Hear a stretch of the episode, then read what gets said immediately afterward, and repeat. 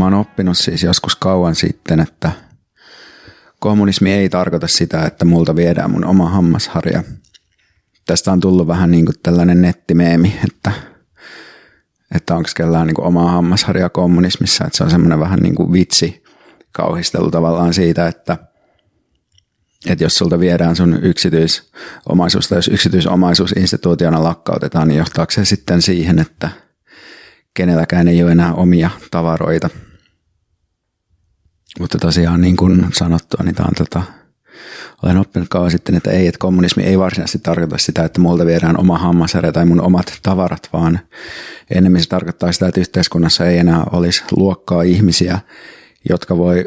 pääomalla määrätä elävää työtä tuottamaan lisäarvoa ja ylipäätään ohjata yhteiskunnallista kehitystä omalla vallallaan, eli käyttää tämmöistä sijoittajavaltaa ja ihmisillä voisi edelleen olla niitä, niitä omia – omia tavaroita ja mä saisin pitää mun oman hammasharjan ja ehkä jopa mun oman kombuchan. Mutta ehkä tämä hammasharjakysymys ei kuitenkaan ole ihan niin yksinkertainen, että vaikka siinä saisi olla oma hammasharja, niin sitten on niinku toinen kysymys, että millainen se hammasharja olisi kommunismissa.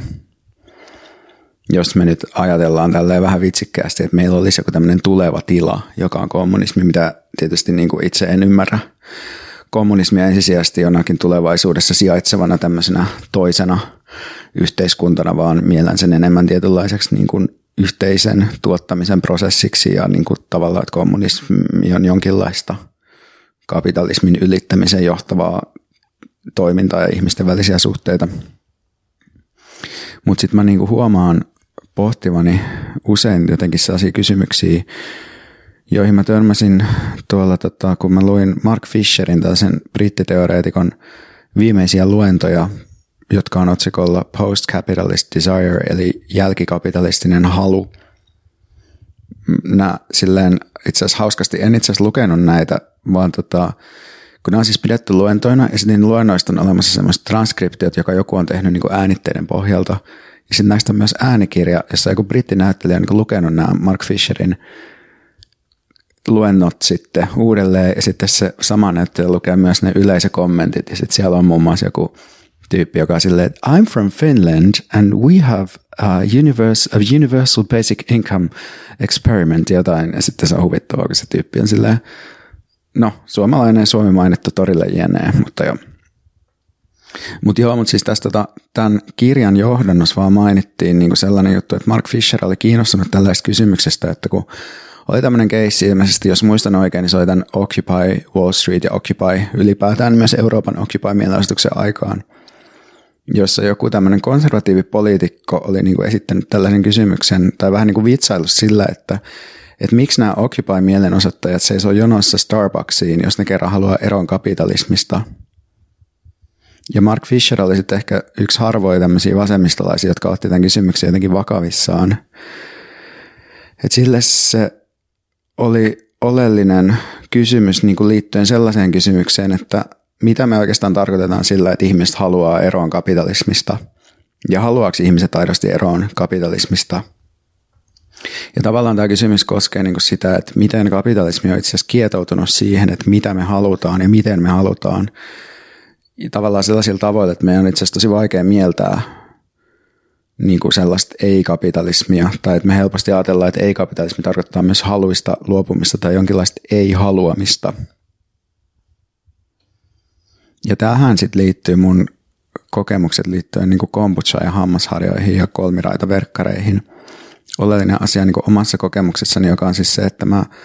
rakastan tuotteita ja rakastan luoda läheisen suhteen erilaisiin tuotteisiin. Että sellaisella tosi lapsellisella tavalla mä rakastan löytää jonkun uuden tuotteen, jota mä sitten käyn hakemassa kaupasta niin kuin yhden kerrallaan. Tuotteeseen liittyy oleellisesti myös se, että sitä ostetaan nimenomaan kaupasta ja sitä koskee se tietty niukkuus. Et mulla on joskus ollut vaikka silleen, että mä oon saanut podcastin sponsoridiilinä vaikka korillisen klubmateita himaa ja sitten mä en ollut enää yhtään kiinnostunut siitä, että, tota, että se se niukkuus nimenomaan niin kuin antaa sille tuotteelle se jonkinlaisen magian, jonka se sitten menettää välittömästi, jos sitä tulee jotenkin kasa kotiin, että siinä on se jotenkin haluaminen ja sitten hankkiminen markkinoilta. Ja tämähän on hirveän viatonta ja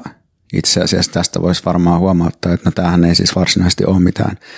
kehittynyttä kapitalismia, että käy hakemassa kaupasta tuotteen, vaan että jonkinlaisia tuotteita ja kauppaa on ollut niin kuin ihmisyhteiskuntien historian vaiheessa tuhansia vuosia siinä, missä kapitalismi on vasta noin 500 vuotta vanha järjestelmä, jossa oleellista on nimenomaan, niin kuin, nimenomaan niin kuin pääoman kasaaminen ja, sen niin kuin, ja sillä tosiaan toteutettava tämän niin kuin ihmistyön alistaminen ja ihmisten irrottaminen niin kuin niiden omien, oman työn hedelmistä ja sen sijaan niin kuin niiden pakottaminen myymään työvoimaansa voidakseen pysyä hengissä ja näin edelleen. Mutta sitten samalla mä niin kuin koen, että ehkä tämä asia kannattaa kuitenkin ottaa niin kuin pikkusen laajempaan tarkasteluun. Tämä oli teaseri jaksosta, jonka sä voit kuunnella kokonaisuudessaan Patreonissa – Ryhdy tilaajaksi osoitteessa patreon.com kautta salainen päiväkirja ja pääset käsiksi vain Patreonissa joka toinen viikko ilmestyviin jaksoihin. Tilaaminen on helppoa ja edullista ja se tukee myös mun työskentelyä. Kiitos, että tilaat.